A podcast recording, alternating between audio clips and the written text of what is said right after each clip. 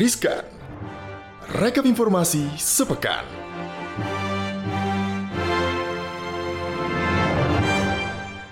Hai, Hai, Sobat Cuan. Apa kabar Sobat Cuan? Jumpa lagi nih Sobat Cuan Betul sekali bareng Maria Semegali dalam Riskan. Rekap informasi sepekan Udah tanggal 23 Desember ya, tinggal dua hari lagi kita mau eh tiga dua hari lagi sih besok udah malam Natal ya, hari Betul. Minggu juga udah Natalan. Jadi kita ucapin selamat Natal nih buat sobat cuan yang merayakan hari raya Natal ya. Jadi Selamat Natal ya duluan nggak apa-apa deh ya. Yang penting eh, walaupun di hari Minggu nih nggak ada tanggal merah Yap, harus ya, tetap semangat. Kemarin soal sempat di prank katanya tanggal 26 libur. Iya ternyata nggak jadi. enggak jadi Dan gue kan bilang nih ya sobat cuan minggu lalu kan kita taruhan nih lo Prancis atau Argentina. Gue Argentina dan gue Ya, menang nih ya. kayak. Dan ternyata Argentina yang menang ya Iya dong, karena kan gue yakin kayaknya Lionel Messi jampi-jampi doanya kuat ya. Itu katanya settingan loh kak Bohong lu orang orang gitu kalahnya udah lumayan telak walaupun harus ke penalti tapi performa Messi dan kawan-kawan keren banget. Congratulations ya untuk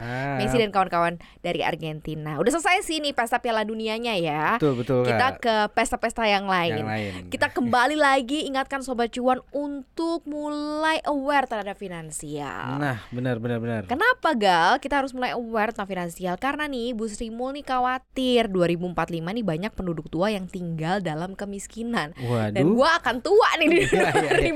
2045. Semuanya bener akan menua kak Benar Semua kak akan benar menua. Kalau 2045 itu which is kayak 20 tahunan lagi kan? Berarti Iya. kita udah tua dong. Iya berarti umur gue sekitar lima limaan lah Iya. ya itu dia. Sobat cuan lo umurnya berapa 2045 ya? Karena dikatakan nih ya bonus atau puncak bonus demografi Indonesia diprediksi terjadi di 2030. Pada tahun itu, jumlah penduduk usia produktif ini diperkirakan mencapai 68,9% persen dari total penduduk. Setelahnya, proporsi penduduk produktif 15 sampai 64 tahun ini cenderung turun, sedangkan penduduk usia lanjut lansia akan meningkat. Nah, World Population Prospect uh, the 2022 revisions memprediksi bahwa jumlah lansia di Indonesia ini mencapai 15% dari total penduduk pada 2050. Berarti itu kan banyak ya. Banyak, dari banyak, 100% total penduduk, 15 persennya ini adalah lansia. Nah, meski belum se ekstrim di Jepang, kenaikan jumlah lansia yaitu 65 tahun ke atas dikhawatirkan akan menambah beban ekonomi di masa depan, apalagi proporsi penduduk usia muda cenderung menurun. Situasi ini pun dalam istilah demografi dikenal sebagai penuaan penduduk atau aging population, gal. Oh, Oke. Nah, jadi ini sobat cuan ya, di sini tuh ada pergeseran distribusi penduduk suatu negara yang menuju rata-rata usia yang lebih tua dalam proyeksi penduduk Indonesia 2015-2045. Mhm. Nah, hasil Supas 2015 terlihat perubahan struktur usia penduduk Indonesia pada 2015 dan 2025. Nah, piramida penduduk masih lebar di kelompok penduduk muda. Namun, bentuk piramida semakin ramping dengan adanya penambahan komposisi penduduk dewasa dan tua. Nah, sementara kelompok penduduk muda mengecil. Nah, kondisi ini biasanya disebabkan oleh tingkat kelahiran yang rendah, bersamaan dengan itu usia harapan hidup yang semakin panjang. Perserikatan Bangsa-Bangsa atau PBB menyebutkan salah satu untuk mengukur tingkat penuaan penduduk di suatu negara melalui rasio ketergantungan penduduk atau dependensi rasio baik penduduk tua maupun muda. Nah, rasio ketergantungan penduduk tua dihitung dari perbandingan jumlah penduduk lansia yaitu 60 tahun ke atas per 100 penduduk usia kerja di usia 15 hingga 64 tahun. Nah, sementara ketergantungan penduduk muda diukur dari jumlah penduduk usia 14 tahun ke bawah per 100 penduduk usia kerja. Nah, ini gue coba ringkas aja ya karena banyak banget sebenarnya kalau lo cari, nih lo riset banyak grafik-grafiknya nih. Tapi kalau di Indonesia sendiri gimana? Karena dilihat dari data hanya 5,3 persen penduduk berusia 60 tahun ke atas yang masih bekerja. Persoalan lainnya adalah rendahnya tingkat pendidikan rata-rata usia kerja sebesar 23 persen. Penduduk Indonesia berusia 15 tahun ke atas ini hanya menamatkan pendidikan sekolah dasar aja. Adapun mungkin sekitar 80 juta orang atau sekitar 59 persenan dari pekerja di Indonesia ini kerjanya di sektor informal. Nah, konsekuensinya adalah tingkat penghasilan yang rendah kan dan penghasilan yang rendah juga menyebabkan mereka tidak mampu menyisihkan uh, sebagian pendapatannya untuk tabungan atau masa pensiun. Pada akhirnya beban uh, anggaran pemerintah ini akan bertambah untuk alokasi kebutuhan dana pensiun, perawatan dan pelayanan kesehatan khusus dan intensif serta perlindungan sosial gitu gal. Data BPS juga menyebutkan nih Kak, terdapat 25,15% persen lansia yang tidak memiliki jaminan kesehatan, Mm-mm. baik itu jaminan kesehatan nasional maupun swasta pada 2021. Nah, kepemilikan jaminan kesehatan penting nih bagi lansia. Kenapa? Karena tantangan terbesar lansia adalah menurunnya tingkat kesehatan. Hmm. Nah, kondisi lansia yang sering sakit menyebabkan mereka membutuhkan anggaran yang cukup besar untuk biaya kesehatan. Ya, ya, BPJS ya. juga mencatat bahwa hanya 8,7 persen lansia yang memiliki jaminan pensiun. Oke, jadi Bu Sri Mul makanya mengatakan bahwa tantangan yang dihadapi Indonesia ini bukan hanya populasinya yang nambah terus, tapi struktur demografinya juga berubah. Nah, makanya dari sekarang mulai dipikirin nih, jangan sampai kalau dalam ilmu ekonomi ya, ada negara yang penduduknya sudah mulai menua tapi mereka masih belum juga kaya. Itu kenapa Betul. kok cop-cop cuan selalu concern ngomongin soal investasi, dana pensiun, Dana- dana persiapan darurat. dana darurat. Betul. Karena kita kepengen tuh kesejahteraan yang dirasakan sobat cuan sekarang ketika lagi kerja masih akan terus bisa terjadi sampai nanti kalau udah nggak produktif lagi Betul. gitu Jadi mumpung Kal. masih produktif nih, tabungin, Ya, ya, kan betul. alihkan, pos-posin nih uang-uangnya. Ih mantep, ih Gali kayaknya udah Gitu. cucok banget nih karena udah sama darah daging kayaknya sama cuan-cuannya. Well, ini ada listrik-listrikan nih kita udah sempat Waduh, bahas betul, kemarin betul, nih Gal nih ya. Ternyata kemarin kan kita sempat kayak mengkhawatirkan soal kendaraan listrik yang menjadi harapan semua negara yang tujuannya Iya. Punya kendaraan listrik, tapi ternyata ada kabar nggak enak di balik itu nih Gal. jadi gini kak, Mhm. jadi ternyata ada ancaman PHK di balik transisi kendaraan listrik kak. Oh, gimana tuh Nah, Gal? jadi nih sobat cuan, industri otomotif konvensional lagi banyak disokong oleh industri kecil menengah yang terancam gulung tikar Hmm. jika konversi ke kendaraan listrik dilakukan secara drastis.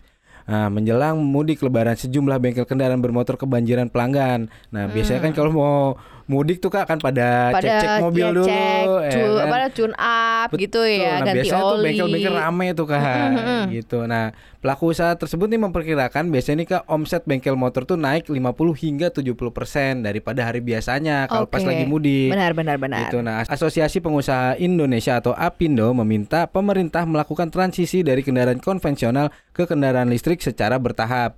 Jika dilakukan sekaligus, transisi tersebut berpotensi menyebabkan gelombang pemutusan hubungan kerja atau PHK. Nah, dilanjutkan juga nih Pak Haryadi Sukamdani, Ketua Apindo mengatakan bahwa transisi kendaraan listrik tentunya akan berdampak terhadap industri kecil menengah atau IKM ya di sektor industri dan otomotif coba cuan.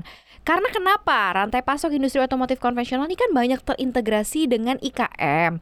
Selain itu banyak juga para pelaku IKM yang menyediakan layanan bengkel mobil konvensional. Jadi kalau transisi ini dilakukan secara serempak ya pasti nanti akan ada PHK itu yang paling kita nggak mau denger ya. Betul. Dia juga mengatakan bahwa Indonesia ini harus belajar seperti Jepang, di mana penerapan mobil listrik dilakukan kayak bertahap. Padahal teknologi negara tersebut kan udah lebih maju ya, lebih mumpuni. Nah hal tersebut mereka lakukan kenapa sih? Ya karena mereka memperhatikan industri kecil. Jadi kita harus belajar dari Jepang kata Pak Haryadi ya. Mereka melakukan bertahap dari konvensional, hybrid, hybrid baru menggunakan kendaraan listrik. Jadi nggak langsung ujuk-ujuk kayak pakai listrik Benar, gitu. benar. Iya nih Kak. Jadi soalnya nih saat ini tuh pemerintah tengah gencar melakukan berbagai upaya untuk mengembangkan kendaraan listrik di Indonesia. Nah, Hmm. salah satunya nih yang sempat rame kemarin tuh melalui subsidi kendaraan listrik. Gitu. Jadi untuk Hmm, hmm, hmm, yang mau beli kendaraan listrik nih bakal dapat subsidi. Nah, Gede banget lagi buat iya, mobil ya. Besarannya tuh untuk mobil listrik tuh 80 juta, Wow. motor listrik 8 juta rupiah, mobil hybridnya 40 juta rupiah dan konversi motor listrik 5 juta rupiah. Nah, Menteri Perindustrian Agus Gumiwang Kartasasmita mengatakan bahwa subsidi akan diberikan bagi konsumen yang membeli produk kendaraan listrik buatan pabrik Indonesia. Dengan demikian, konsumen yang membeli kendaraan listrik impor tidak akan mendapatkan insentif tersebut. Nah, salah satu tujuan dari pemberian insentif ini sebenarnya untuk mempercepat realisasi investasi industri kendaraan listrik di Indonesia sebenarnya. Dengan adanya insentif mobil listrik, kita akan memaksa nih produsen dunia untuk mempercepat realisasi investasi kendaraan listrik di Indonesia gitu katanya. Tapi ya step by step, step by ya. step, betul betul. Kan tadi gue kemarin eh kemarin ya waktu koneksi gue sempet nanya kan, Iya. lo bu akan beli kendaraan listrik kalau, Kalau. gitu. Nah kalau apa gal? Kalau murah kak. Eh murah tapi kalau nyusahin ya. Iya iya. iya. ya kalau semuanya sistemnya sudah terintegrasi dengan baik ya. Kalau gue sih nggak tahu nggak kepikiran lah. Udah. Oke jadi gitu ya update soal kendaraan listrik. Jadi kalau misalnya mereka eh, yang udah siap negara-negara seperti Jepang aja masih step by step, kenapa Indonesia harus langsung literally pakai listrik gitu ya semua ya. Oke, ini udah mau Nataru nih, Natal tahun baru ya. Ternyata ada kabar baik karena orang Wow. Indonesia masih belanja. Jelang musim liburan Natal dan Tahun Baru, pengusaha mal udah sumringah nih, Gali. Aduh. Karena sinyal kasus harian COVID Indonesia sekarang sudah mulai melandai. Walaupun memang masih diberlakukan ya PPKM, level PPKM, 1. betul. Tapi tingkat kunjungan ke pusat perbelanjaan di musim Natal tahun baru ini bisa 90 sampai 100% terhadap sebelum pandemi. Hal tersebut disampaikan oleh Alfonsus Wijaya yang mengatakan bahwa pusat perbelanjaan sangat menyambut baik libur Natal tahun ini dikarenakan kondisi pandemi yang sudah jauh lebih terkendali dari dua tahun terakhir gitu. Betul. Nah, untuk itu nih Kak, jadi para pengelola mal telah mempersiapkan strategi untuk menaikkan jumlah kunjungan. Mhm. Nah, mulai dari deretan promo belanja hingga program acara atau event yang digelar saat musim libur Natal dan Tahun Baru. Hmm. Nah, ini jadi eh, bagi pusat perbelanjaan Natal dan Tahun Baru adalah merupakan salah satu peak season setelah Ramadan dan Idul Fitri. Nah, khususnya tahun ini diharapkan dapat mendorong tingkat kunjungan serta tingkat penjualan sehingga pusat perbelanjaan dapat menutup tahun 2022 dengan kondisi pencapaian usaha yang lebih baik. Amin. Nah, setelah lebih dari dua tahun mengalami beban berat dan defisit yang berkepanjangan nih katanya si Alfonsus Wijaya. Nah, Karena dia juga yakin ya bahwa tingkat kunjungan ke pusat perbelanjaan pada Nataru ini akan mencapai 90 sampai 100% dibandingkan sebelum pandemi, makanya sektor usaha, departemen store serta makanan minuman ini akan mengalami peningkatan penjualan di masa Natal dan Tahun Baru sebagaimana juga kondisi seluruh wilayah Indonesia yang sudah berada di level 1 PPKM. Nah, kategori usaha sandang pangan dan busana ini akan mengalami peningkatan dan juga kategori usaha makanan minuman juga akan mengalami peningkatan saat masa liburan. Happy, sih Happy ya dengarnya dengarnya ya. Jadi mal-mal semuanya sudah siap sambut Natal dan Tahun Baru betul, 2023 betul. ya.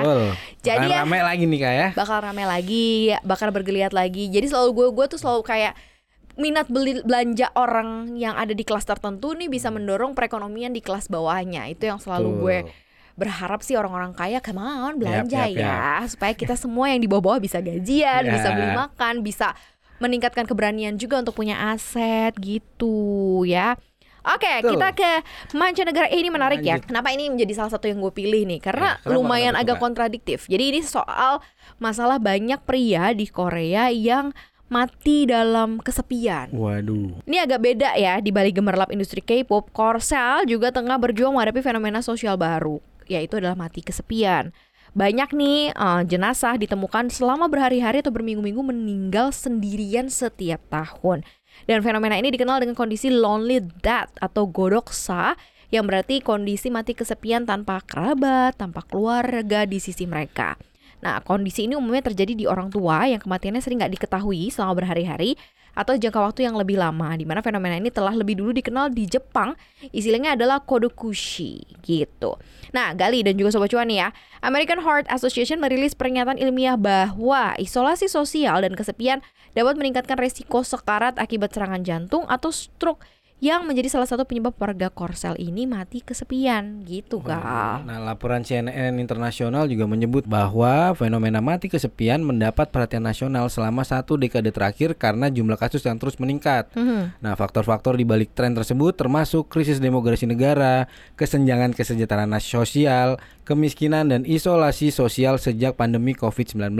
Nah, di sepanjang 2021, Korea Selatan mencatat 3.378 orang mati kesepian. Nah, dan ini naik dari 2.412 pada tahun 2017. Nah, menurut laporan yang dirilis oleh Kementerian Kesehatan dan Kesejahteraan belum lama ini nih, Kak. Mhm. Tuh, nah laporan kementerian tersebut adalah yang pertama sejak pemerintah memberlakukan Undang-Undang Pencegahan dan Penanganan Kematian Kesepian pada tahun 2021 di mana pembaruan diperlakukan setiap lima tahun untuk membantu menetapkan kebijakan untuk mencegah mati kesepian. Nah, ini sebenarnya banyak banget nih kalau dilihat dari risetnya siapa aja sih yang banyak ditemukan mati kesepian. Ternyata lebih banyak pria, Pria gitu ya, ya, ketimbang uh, wanita.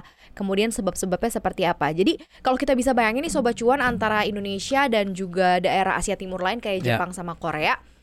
Uh, kalau di Indonesia tuh emang ada push ya di masyarakat jadi kayak kamu habis lulus SMA kuliah kuliah nikah nikah uh, nanti punya anak gitu ya jadi itu memang kayak udah doktrin dari zaman dulu Betul. mengingatkan bahwa berkeluarga itu penting untuk menghindari hal-hal yang kayak gini Iya, iya, iya. sementara kalau di luar tuh kayak di Jepang dan juga Oh Korea iya, benar-benar tuh kak. Iya kan, mereka tuh eh, kadang-kadang S- lulus SMA umur 18-19 tahun mereka udah pisah tinggal sama orang tuanya. Mereka udah nggak tinggal bareng sama Iya. orang tuanya. Alhasil orang tuanya jadi malah kesepian kan, nggak ada nggak ada juga eh, apa ya kayak tinggal guyup tuh nggak ada, tinggal di iya. rumah mertua tuh kayaknya nggak ada deh, bukan tradisinya mereka. Jadi mereka rata-rata cukup mandiri untuk eh, bangun keluarga sendiri. Benar. Nah biasanya Biasanya lulus lulus SMA dia mereka langsung Eh, eh, pisah dan ya. ketika nikah pun juga kayaknya kunjungan ke orang tuanya bisa hitung jari. Iya. Nah biasanya orang tua orang tua yang kayak gini yang akhirnya ngerasa bahwa "Wah, kok gue sepi banget ya. Padahal harapan hidup orang Asia Timur kayak Korea Selatan dan uh, Jepang itu lebih tinggi Lebih daripada tinggi, Indonesia. Kalau Indonesia cowoknya bisa di 70 72 tahun, 70 sampai 70 tahun 2 tahun. Perempuannya bisa di usia 75 sampai 78 tahun. Yap. Sementara di Korea itu dan juga di Jepang banyak lo temuin orang-orang yang umurnya 95, Benar, benar, benar. 98, 100. Nah, di sisa-sisa yang uh, umur yang segitu tingginya, Pak, apa namanya segitu tuanya, tapi mereka nggak ada orang di sekitar mereka untuk mereka Betul, kayak betul. nemenin ini itu. Jadi apa-apa mereka masih sendiri. Itu tuh yang menyebabkan akhirnya mereka uh, apa ya, mati dalam Ke- kesepian. kesepian, Dan betul. tau gak sih Gal, kan gue sempat di Jepang dan di Jepang itu ada kayak semacam uh, social association gitu Ya. yang em, mereka mempekerjakan orang secara volunteers ya mereka dibayar pakai anggaran mungkin kecil ya Hmm. untuk ngecekin rumah-rumah yang ditinggalin sama orang-orang yang udah tua. Oh. Jadi mereka cuma Jadi tiap hari datang gitu kak mereka ngecek. ya kayak atau? seminggu dua kali tiga kali Oh. untuk ngecekin apakah mereka eh, benar-benar kayak sehat masih hidup atau enggak Ya, gitu ya, ya, ya, dan ya. cerita dari para volunteer ini yang Hah? paling menarik adalah mereka sering sekali menemukan kondisi jasad yang udah nggak ada karena ya karena satu usianya udah tua Ya, ya. kedua ya mereka kalau misal kesakitan minta tolong nggak tahu siapa yang Ya, nolongin ya. gitu kan karena mereka cukup individualistis juga jadi ya banyak banget kasus-kasus laporan gitu dan banyak rumah-rumah yang akhirnya ditinggali Hmm. karena nggak ada mau dikasih ke siapa nih rumah gitu Iya. karena yang punya udah meninggal dia biasanya dia dilelang tuh di bank harganya murah Oh gitu ya ya ya. kalau mau cari rumah murah, Murah di ya Jepang ke Jepang dong. nah rumahnya yang orangnya tuh meninggal di dalam Iya, itu iya, iya. ditemuin horor ya Jadi horor kak. jadi horor tapi itu sedikit cerita gue ya sobat cuan ya gue sih concerns banget dengan socials eh, apa ya social activity jadi hubungan Ya. sosial makanya kan gue bilang sama lo kemarin bener, kan. Gal, kalau misal cari rumah kalau bisa tetangganya yang peduli kalau nggak peduli gimana coba ya ah jadi banyak cerita nih gue pengen tahu dong Google Trends 2022 apa saja yang banyak di search di Google Gal Iya nih kak, jadi tahun 2022 kan bakalan segera berakhir nih Hmm. kak. Nah itu artinya bakalan banyak cerita, peristiwa, bahkan orang yang tercatat dalam buku Betul. sejarah di tahun ini. Nah ada rangkuman orang dan tren yang paling banyak dicari. Nah hal ini dapat dilihat oleh Sobat Cuan melalui daftar Google Years in Search 2022 yang dikeluarkan oleh Google Trend. Nah Google Years in Search 2022 memuat kata populer yang paling banyak dicari masyarakat dunia di mesin pencarian Google sepanjang tahun 2022. Nah, adapun orang yang paling tren tahun ini adalah Johnny Depp. Johnny Depp Nah, ya Johnny Depp tahu lah ya kasusnya apa ya, iya, gitu. betul yang memenangkan gugatan pencemaran nama baik yang dia ajukan. Kemudian disusul oleh Will Smith. oh iya benar yang menampar Chris Rock di Oscar 2022 setelah Rock. Nah, data Google diambil dari 1 Januari hingga 27 November. Perusahaan teknologi tersebut mendefinisikan item yang sedang tren sebagai penelusuran yang memiliki lonjakan traffic yang tinggi selama periode berkelanjutan di tahun 2022 jika dikompar dengan tahun 2021. Berikut nih ya Sobat Cuan. Ya Sama-sama mungkin kalau lagi pegang handphone boleh ya Mungkin sambil ketik-ketik ya. Jadi kalau di trending teratas Google 2022 tuh ada Wordle Kemudian election result gitu ya. Kemudian Betty White Queen Elizabeth Kita tahu Queen Elizabeth juga tutup usia di 2022 Ada Bob Saget Ukraine ya, you know lah ya apa yang terjadi antara Ukraine versus Rusia Pasti Ukraine perang, Ukraine Rusia, Ukraine war Pasti kayak gitu-gitu ya. Mega Millions, kemudian Powerball Numbers Ada Anna H dan Jeffrey Dahmer. Itu eh, nama-nama yang cukup menjadi eh, trending nih di Google selama 2022 Nah, kemudian ada juga nih Sobat Cuan penelusuran berita trending teratas Google tahun 2022. Nah, itu ada election result, Queen Elizabeth passing, Ukraine Powerball numbers, Hurricane Ian, Mhm. Mpox atau formerly known as monkeypox. Monkeypox, cacar monyet ya. Cacar monyet. Nah, tuh. Texas school shooting, Will Smith Oscar, And again Johnny Depp verdict, dan Rufi Wade. Ru Wet ya. Ini mungkin karena uh, Google-nya source-nya kayaknya di Amerika ya kebanyakan ya. Kalau di Indonesia mungkin Leslar. Leslar. Oh ya, Leslar ya. aduh, aduh, aduh. Mohon Ya, ya, maaf ya, ya, ya. Ya, Tapi itu salah satu deh. Coba Betul, lo betul, cek betul. ya pencarian yang lumayan juga. Kemudian yang trending teratas Google di tahun 2022 ada Johnny Depp, kemudian Will Smith, Amber Heard, Anthony Brown, Carrie Lake, Anna Shorkins, ada Chris Rock ya dengan konfliknya waktu itu sama Will Smith, kemudian Andrew Tate, Adam Levine dan Serena William ya. Dan kemudian ada lagi nih uh, trending teratas di tahun 2022 yang paling banyak dicari yaitu pertanyaan-pertanyaan gitu kayak apa itu titik-titik atau bagaimana membantu titik-titik hingga ingin tahu apa yang ada di sekitar mereka. Jadi kayak apa itu NATO, apa itu Betul. monkeypox, apa itu RSV, Wordle, apa itu Wordle, Avasia, NFT ya. Ya, apa itu resesi, resesi, ya ya. kan ya ini kayak mainan kita Betul, banget betul. ya. Apa itu Roe v. Wade dan what is the Wordle today gitu. Kemudian ada siapakah nih, Kak? Siapakah Siapakah? Nah, Ada nggak? kayaknya tapi nggak trending juga sih, Kak. Siapakah Andrew Tate? Oke. Siapakah yang memenangkan pemilu? Mhm. Siapa Raja Inggris? Siapa pengawasnya? Siapa Alex Jones? Oke. Siapakah Jeffrey Dahmer? Siapakah penerus tahta selanjutnya? Oke, ini pasti kerajaan Inggris Siapakah ya. Amber Heard? Siapakah Harun Carter? Siapa di NATO? Itu. Hmm, Kemudian ada juga nih cara membantu. Bagaimana cara membantu Ukraina? Bagaimana cara membantu pengungsi Ukraina gitu. Bagaimana cara membantu hak aborsi juga ada ternyata. Bagaimana cara membantu tentara Ukraina, kemudian membantu Uvalde dan membantu badai Ian, bagaimana cara membantu Puerto Rico badai Fiona dan bagaimana cara membantu batuk kering dan cara membantu sindrom kaki gelisah selama kehamilan. Nah. Itu trending jadi banyak Iya, yang iya, hamil, banyak yang hamil dong. dong berarti ya Dan juga 2022 ini ya. bagaimana cara membantu balita batuk itu Ya, ingat ya, banget ya. karena ada banyak banget obat eh, Betul. sirup yang nggak boleh kan. waktu itu, ya, ya, nggak ya. nggak di 2022 ini sempat kita bahas juga ada beberapa yang nggak bisa dikonsumsi karena mengandung zat-zat tertentu. Jadi Betul. akhirnya dicari deh di Ya. Google ya kan. Kalau nggak ngasih obat harus diapain nih? Oke, apalagi nih Gal? Ada cara mengucapkan juga nih Kak. Nih cara mengucapkan. Coba gue denger lu bener nggak nih cara mengucapkan? Cara mengu- mengucapkan Qatar. Qatar, oke. Kiev. Kiev. Ya, puzzle, Puzzle. Omicron, Omicron. Encanto. Encanto. Ini, ini agak susah nih kayaknya nih yang satu ini. Kemudian ini ada Consult, uh, Consult ya. Oke. Kemudian Adele dan Diwali serta Oligarch. Oh, jadi kayak pakai Google Voice Google ya. Voice, ya. betul. Dan yang terdekat saya. Jadi banyak tengah harga gas terdekat saya berapa? Tes COVID di Tes rumah COVID, berapa di betul. dekat rumah saya? Ih bener gue juga Bener-bener, pernah. gue juga nyari sih waktu itu Kak. pernah Iya, ngetik iya. ini juga. Memberi hak suara terdekat. Oke, pemungutan suara awal di dekat saya. PCR juga sama Ya. dekat saya. Terus kemudian penguat COVID di dekat saya. Perburuan telur pasca di dekat saya dan tempat pemungutan suara terdekat di dekat saya. Kemudian ada konser di dekat saya dan masker, Masker. N95. Ini Benar. kayaknya bener sih bener. Bener bener bener ya. Sobat Cor ada nggak yang pernah research selama 2022 nih? Kira-kira salah satunya tadi ya. Bisa langsung dicek sih di Google-nya sih. Dari Google Trends 2022 ya Gal ya. Ya betul betul. Oke, Sobat Cuan, ini cerita yang cukup menarik sih sebenarnya di pekan ini. Semoga bisa jadi Betul. amunisi untuk di pekan akhir 2022 ya. Yap. 2022 sudah selesai, tinggal satu pekan lagi. Minggu depan kita udah berubah ke 2023 ya setelah seminggu kemudian sih. Jadi harus lebih semangat, mindset investasinya dibenerin. Betul betul. Gitu. Dan paling penting nih Gal, kita punya konten-konten baru nanti di cuap-cuap cuan di media sosial kita pastinya. Jadi tungguin nih sobat cuan ya.